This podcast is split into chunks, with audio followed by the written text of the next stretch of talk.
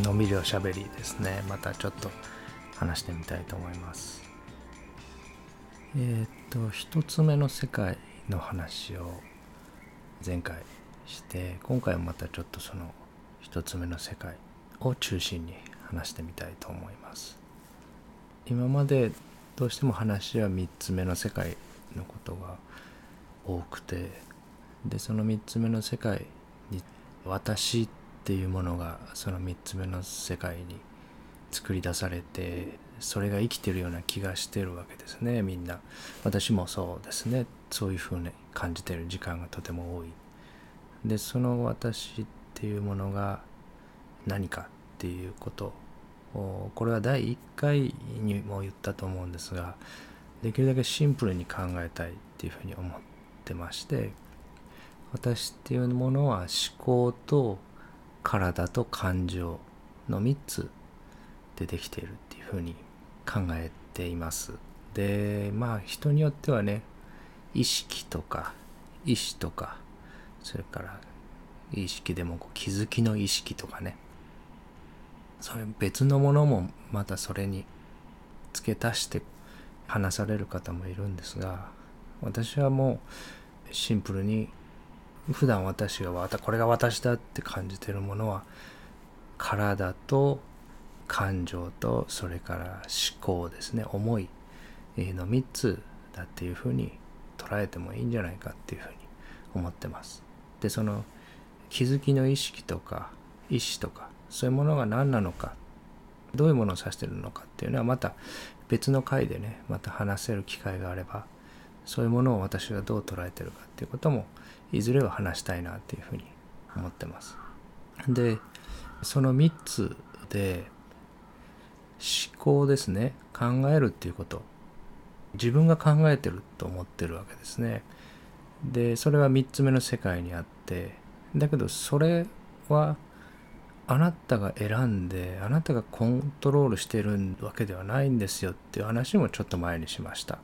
キリンとつくつく帽子と令和とかですね考えるか考えないか何を考えるかっていうことを自分が選んでないわけですね。目で見るもの聞かされるもの嗅がされるものの入力受容器を一つ目の世界に下ろしてで入ってきて吸い上がってくるものにリアクションして次々と生み出されて降ってきてるわけですね。それが思考だ。えー、だから胃の壁細胞が胃酸を分泌する。胃の細胞に血液が供給されたら胃の細胞は自分の仕事として胃酸を分泌する。肝臓の細胞に血液と酸素が供給されれば胆汁を分泌する。腎臓に供給されれば尿が生成される。っていうふうに各細胞に血液と酸素が血液の中のグルコースですね。そういうものが供給されればそれに応じた働きをしていろんなものを分泌するっていうのと同じように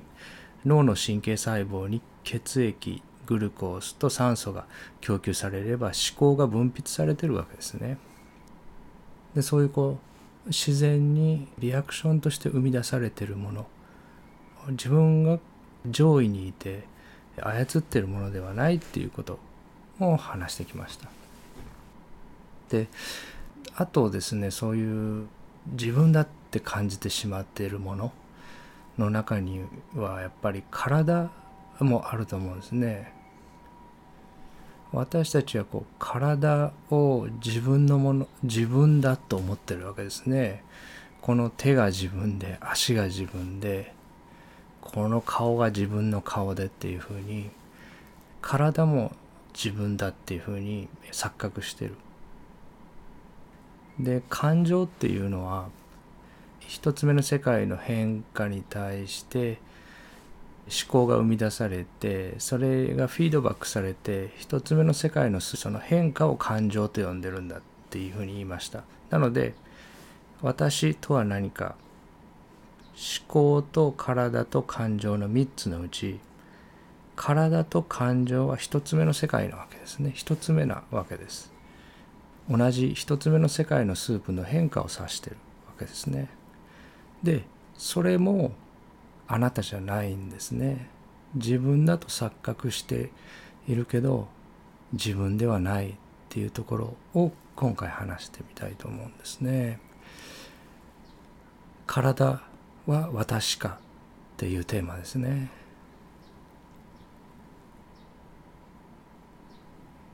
まずそもそもですね自分かどうかっていうことを考えていくとても大切なポイントは私っていうものですね私っていう感覚自分っていうものがそれがちゃんとその私がですねコントロールしてるかどうかっていうのを考えていく上でとても大切なポイントですね。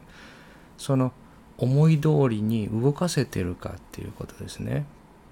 ガンダムの中に乗ってるアムロが操縦してるものがアムロのものですよね。そしてアムロですよね。でそのアムロの思いを全然汲み取らずに勝手に変化して勝手に動いてちっとも命令を聞いてないものってそれアムロじゃないですよね。その人ではないわけですね。体はあなたではないっていうことを言う時に例えば、えー、なんか事故でですね手足を失って義手とかそれから目を失えば義眼とかですねそういう代わりのものに取り替えても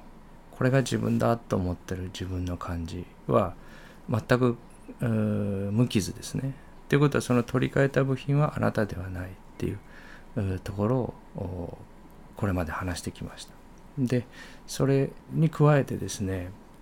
自分がそのアムロがですねコントロールしてるかどうかっていうところを見ていく。自分の思い通りになっているのか自分が動かしてるのか自分が扱いを決めてるのかっていうところを考えていくとこの体を維持するっていうことを自分でやってないわけですね実はね。例えば脳や胃とか腎臓とか肝臓とかですねさっき言ったような細胞に酸素を供給するためのベンチレーションシステムですねそれを自分が動かしてるかっていうとほとんど自動的に動いてますよね全部ね。で尿の量も自分が決めてないわけですね。今日一日どれだけの尿を自分が作るかっていうのは自分で決めてない。で尿の量っていうのは血圧は自分の体の中の体液量で決まってるのでその体液量の調整なんですねおしっこをたくさんしてお水を外に捨てれば脱水に傾くので血圧は下がり目になるし血圧を上げようと思えば尿の量を減らせば体の中に水分がたまり目になるので血圧は高めになる。でそのコントロールをするっていうのは自分がやってないですね。周りに恐れがあって戦うか逃げるかの二択に入るっていう時には血圧は高めに持っていかないといけないので尿は少なめになるわけですね。戦ってる間にトイレに行きたくなったら困るので尿は少なくなっって交感神経系が優位になってっていう調整が自動でされるわけですね生み出された思考に連動して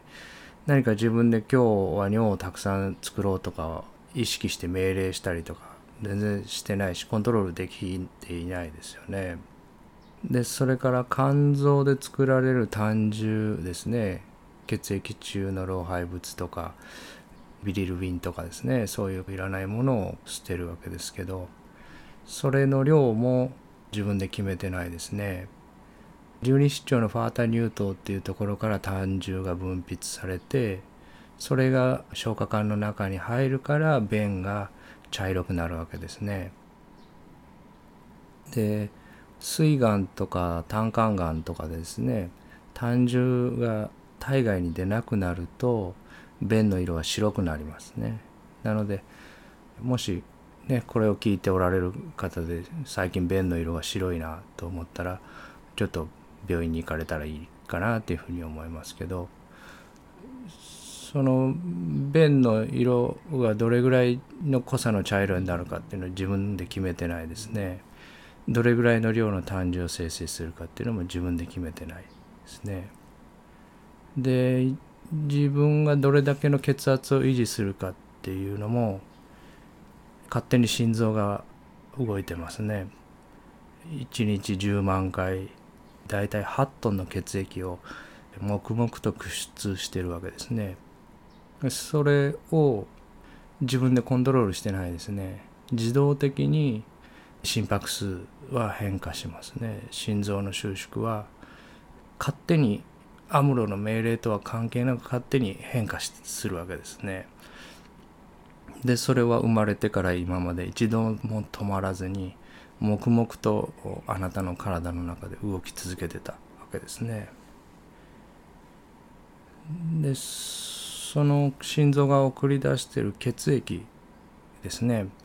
血液は大きく3つの成分がある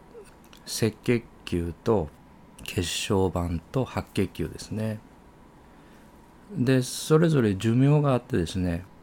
赤血球の寿命は120日なんですね。1年の3分の1で赤血球は生まれて壊れてまた新しいものに作り変えられてるわけですね。で血小板の寿命は10日間ですね。なので今あなたの血液の中にある血小板は10日後にはもう全部死んでなくなって別の新しく生み出された血小板に入れ替わってるわけですね。であと白血球の寿命は数時間から数日だって言われてますねもっと短いって言われてますね。なのでその血液も一番寿命の長い赤血球でも120日これらが生まれては壊されて新しいものに作り直されて入れ替わってっていうのを黙々とやってるわけですね。そういう体の中をキープするためその見さされ聞かされて嗅がされるものを味わうためのそのホログラムを上映するための映写システムですねそれを維持する行為がですねあなたの思考とは全く関係なく水面下でずっと動き続けてるわけですね。あなたの命令とは関係なくですね。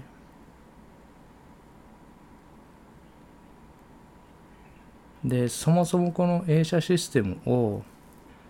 自分が意図して西暦何年の何月何日っていうタイミングに自分で生み出してないですよね。なぜそこのタイミングで生み出されたのかアムロには全く聞かされてないしわからないですね。でそしてその機体を全く設計してないですね。だいたい37兆個の細胞でこの体は皆さんですね私も含めて全員それぐらいの細胞の数でまあ体重によってね変化はあるとは思いますが作り出されてるって言われてますが今地球上の人口が70億人ですね地球上の人口よりも全人口ですね全人口よりも多い数の細胞が集合してそのホログラムの映写システムを延々と駆動させ続けてるわけですね。銀河系の星の数は2000億個から4,000億個って言われてますけどそれよりあなたの体の体細胞の数の方が多いんですね。太陽系の大きさを1ミリとすると銀河系の大きさは70キロに相当するって言われてますね。なので私たちが住んでる太陽系を1ミリとした時に70キロっていう膨大な大きさの銀河系の中に存在する星の数が4,000億個だとしてもそれよりも多い数の細胞があなたという体を作るために集まってそこに存在してるわけですね。でちなみにちょっとお話はそれますけどその銀河って呼ばれてるもの銀河系もその一つですね。その銀河が宇宙には7兆3750億個存在するって言われてますね。銀河がですね。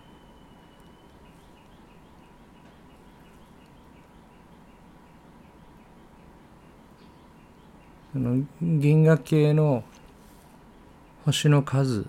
よりもはるかに多い数の細胞が集まってさっき言ったような体を維持する機能を刻々とやってる。でその37兆個の細胞がどこから来たかっていうとたった1個の受精卵から来たわけですね。でその受精卵たった1個の受精卵が37兆個の細胞に分裂するには一つ一つが適切に分裂しないとダメですね。分裂の途中で臓器ができていくわけですけど臓器が郵送に失敗して肺の場所に肝臓ができたり足の場所に目ができたり肩に親知らずができたりですね頭の上に足の指ができたりしてもいいわけですね。その分裂の走行に失敗すればそういう変な場所に変な臓器ができてもいいわけですけどそういうことが一切なく完璧に一つの細胞が37兆個に分裂して初めてこのベンチレーションシステムとか、えー、便を茶色くするシステムとかですねそういうものが動くわけですね。で一つの細胞が2つの細胞に分裂するだけでもものすごい奇跡的なプロセスが失敗なく動かないと分裂がうまくいったことにならないっていう話も前ちょっとしましたけど1個の細胞の中にはミトコンドリアとかいろんな細胞小器官と呼ばれるいろんな器官があってそれらが分裂前には準備をして左右に分かれる前に2つに中のものがですねそれぞれに分かれた後も生命活動ができるように2つにコピーを作ってそれを正しい場所に細胞の中で移動させておいて横からくびれが入って2つに分かれないと。2つに分かれたものの右側ばっかりミトコンドリアが20個あって左側には1個しかないとかだと1個しかなかった方は生きていけないのでちゃんと10個10個に分裂する前に細胞の中で準備をしておかないとダメなわけですね。で準備をしておいて準備をしたその両横でいいとこで切れ目が入ってちゃんと2つに分かれないと2つに分かれた後の2つともが生きていけないわけですね。別れた後の膜もそうですよねイオンチャンネルとかいろんな細胞の膜に存在する外と中とを行き来するための出入り口がいっぱいあるわけですけどもその出入り口の数も場所もちゃんとある程度整った上でよし別れるぞっていうタイミングで別れる作業に入って別れて別れた後のものもちゃんと生きていけないといけないですね。そういう奇跡的なプロセスがあって初めて1個の細胞が2つに分裂するって言いました。ということは1つの受精卵が37兆個の細胞に分裂するためには37兆回奇跡奇跡奇跡奇跡奇跡って37兆回叫ばないとあなたの今の体にならないっていうことなんですね。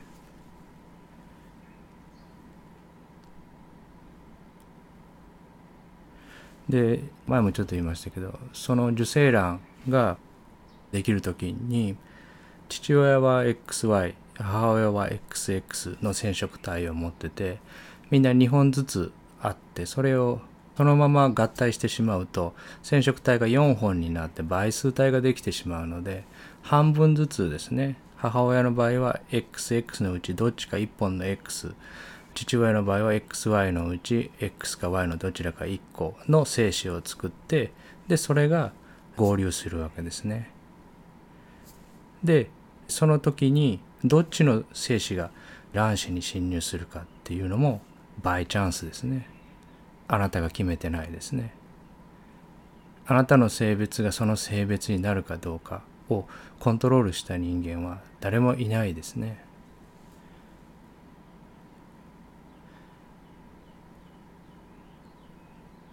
そういうことを考えるとですねあなたの眉毛の太さ鼻の高さ頬骨の位置顎の出っ張り具合全部あなた決めてないですね。でそれは言ってみればあのアイドルとかですね。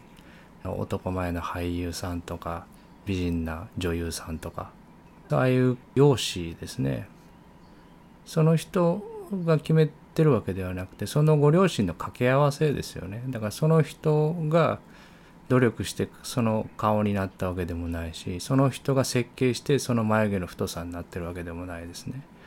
だその人じゃないんですよね。その容姿になってるのはね。でそういう奇跡的なプロセスそれから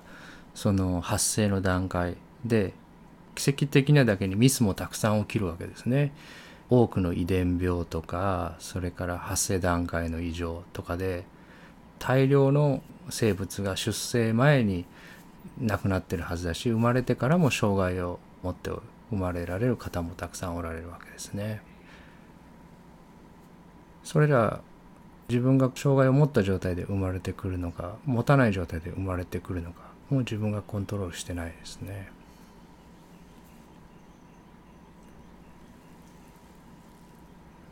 でそうやって生み出されて毎日毎日ベンチレーションシステムが動いて心臓が動いて駆動してるわけですけどそれも7年で全部入れ替わる。人間の細胞は7年で全部入れ替わるって言われてましてその時のどう入れ替えていくかみたいなのも自分でコントロールしてないですね。髪の毛抜けますよね。抜けて生えてきます。抜けた後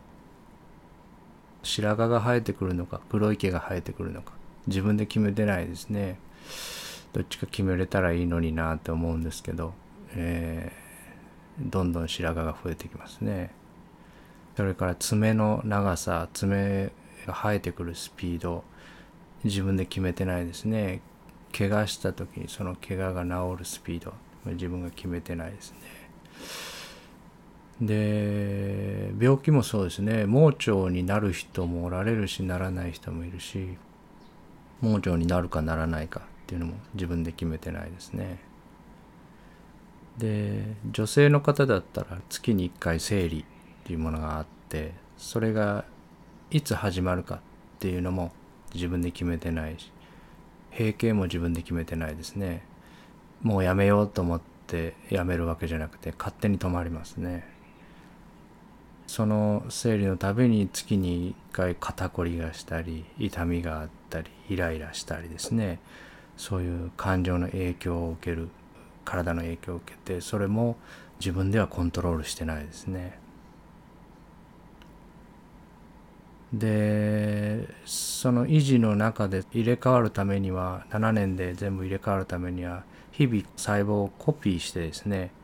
古いものは赤血球で120日で壊して新しくするのと同じようなことを全ての体細胞でやらなければいけないわけですけど失敗するものもあるわけですね。で諸説あるんですけどまあ1日にだいたい5,000個ぐらいのがん細胞が毎日生まれてるだろうと。で免疫系で駆除されて発がんしないで済んでいるわけですね。で私たちみんな死にたくないんですけど今2人に1人はがんになるわけですね。がんになるかならないかを自分たちは決めてないですよね。それは1日5,000個生み出されてるがん細胞を駆除できるかできないか白血球はですね数時間から数日で入れ替わってるその自分の白血球がその5,000個生まれたがん細胞をちゃんと今日一日で駆除できるかどうかっていうのを自分たちがコントロールしてないですよね。私たちたくさんあのほくろが体にあると思うんですけどそれのコピーに失敗したらメラノーマっていう病気になるわけですね。悪性黒色腫って言われる皮膚のがんですね。あのレゲエのボブ・マーリーさんが亡くなったのはそのメラノーマですね。私たちの体たくさんほくろありますけどそれのどれか1個が今日コピーに失敗してがん細胞になるかならないか私たちコントロールしてないですね。それからさっきの髪の毛の白髪じゃないですけど誰も追いたくないわけですね。置いていきたくないってアムロは思ってるわけですけどどんどん体は老いていきますね。私の言うことを聞いてないですね体はね。白髪にならない死にたくない老いたくないってアムロは言うんですけど体は全然そんなことは聞いてないですね。その言う通りに動いていないですね。思い通りにならないですね。で、えー、笑ったり泣いたりっていうのもよし今から笑うぞとかよし泣くぞとか思ってしないですね。勝手に涙が出てきたり勝手に不意に笑ったりとかですね。自動で起きますよね感情もよし今からこういう感情になろうと思ってなってるわけじゃなくていろんな環境のリアクションで自動で生み出されてますよね。体が全然自分の思いとは関係なく設計されて生み出されて維持されてるだとしてもでも脳は違うんじゃないか。って思われる方もいるかもしれないんですけど脳もあなたじゃないんですね。いつ眠りにつくかっていうのを私たちが決めてないですよね。よくよく見ていけばね。私が眠ろうと思って眠りたくなって眠ってるって錯覚してるんですけど実は私っていうものがカチッといてよし眠るぞって言ってスイッチみたいなのをオンからオフにバチッと切ってそれですやすやと眠れてるわけじゃないんですね。布団に入って明日大事なことがあるから寝なきゃいけない寝なきゃいけないって思っても目は冴えるばかりみたいなことになるわけですね。それはなぜかっていうと私が何なのかっていうことですね。私っていうのはこの機体が浴びてる環境を保存していくときに誰が浴びたんだっていうことを紐付けないと保存先のアドレスがないと保存できないから生み出されてるものだって言ってきました。っていうことは体を休めるために布団に入って動かなくなれば経験が途切れるわけですね。保存しなきゃいけないものがなくなるので保存しなくてもよくなるから私がいらなくなるんですね。動いてない時経験してない時じっとしてる時は。だから私が保存を必要としなくなった時に自動で消えてるっていうのがその眠りの時に私が消える正体ですね。ずっと一日活動して今から体を休めようと思って布団に入ってじっとすれば新しく保存しなきゃいけない経験が途切れるわけですね。ならば私も必要ないわけですね。なので必要なくなったから消えるっていうのが夜寝ると私が消える仕組みですね。だからそのホログラムの方がよし寝るぞと思ってスイッチをオフにしてるんじゃなくて保存する必要のある経験がなくなった時点でホログラムがいらなくなるから上映が切れるわけですね。で眠ってる間も脳は活動してるんですね実は私は消えてますけどそれがレム睡眠って呼ばれてるもので急速眼球運動を伴う睡眠で大脳皮質は覚醒時よりも強く活動してるって言われてますね。なので私がいる時よりも寝てる時のレム睡眠の時の方が脳は活発に活動してる。だから私のために脳が動いてるっていうのはもう完全に本末転倒で脳が物事を保存する時に必要だから生み出されてるのがホログラムの私っていう順番なんですね。私がいらなくても脳は必要な時には勝手に活発に活動してるわけです。私がいる時には私っていうホログラムをパッと立ち上げて保存していくし私がいらない時には脳の活動期であっても私は消されてるわけですね。で大脳皮質は覚醒時よりも活発に活動してるので運動機能の方は遮断しておかないと体が勝手に激しく動いてしまいますよね。なのでレム睡眠の時には運動機能の方はシャットダウンされてるっていうような仕組みですね。でこういうところに障害があると睡眠運動障害っていうようなそのレム期に体が勝手に動いてしまったりそういうこう障害も言われてるわけですね。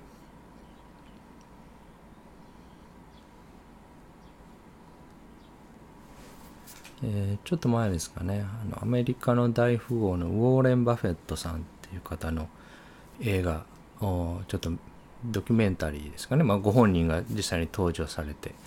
えー、っていうような映画を見たんですけど。うんまああのなんか最後は多額の寄付をしてなんかいい人みたいなまとめられ方してましたけどまあ、実際のところはねどういうあれなのかはあれですけどでもこの映画でちょっと私がうんって思ったのがちょっと冒頭のシーンにありましてえっ、ー、とバフェットさんがこういうんですねあのあなたの好きな車を1台買ってあげると。だけどその車は一生その車しか乗れない。ずっとその車を使わなきゃいけない。そういう一台の車をあなたは生まれた時にプレゼントされたんだ。っていう言い方されたんですね。えー、でその車は、えー、取り替えることはできないですね。ずっと死ぬまでこの車ですね。でその車を与えられたんじゃないんですね。私がもらったんじゃなくて車があってそこに車が必要としてる時だけ生み出されてる感覚が私なんですね。私というものがいて車を誰かかとか何かからもらったわけではなくてなのでその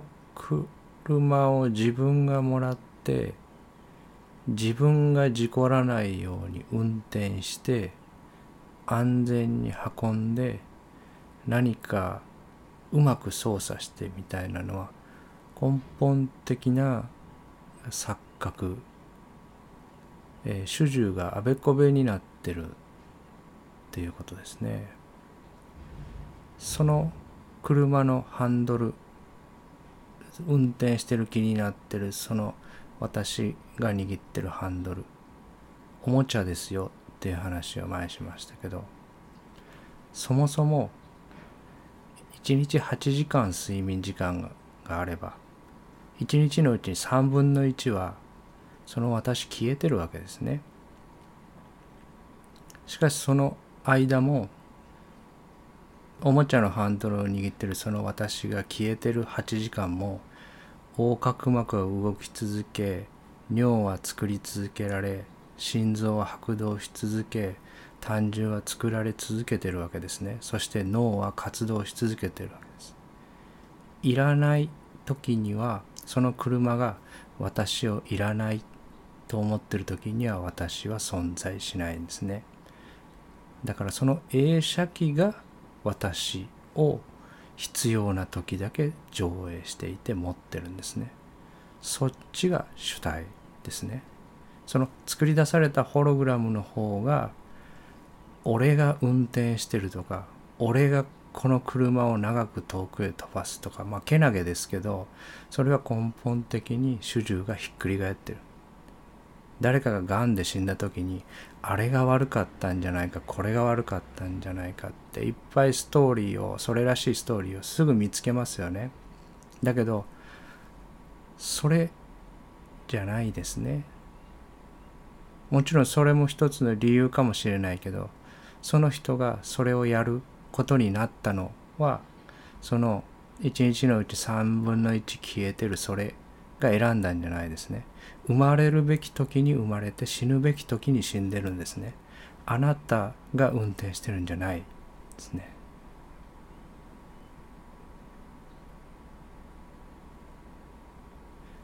バフェットさんの例えは確かにその通り。この体は取り替えられないしこの体とずっと共にあるけれども私がこのホログラムがこの体を持ってるんじゃなくてこの体の方がホログラムを持ってるんです必要な時に上映してるそういう仕組みだと思いますね。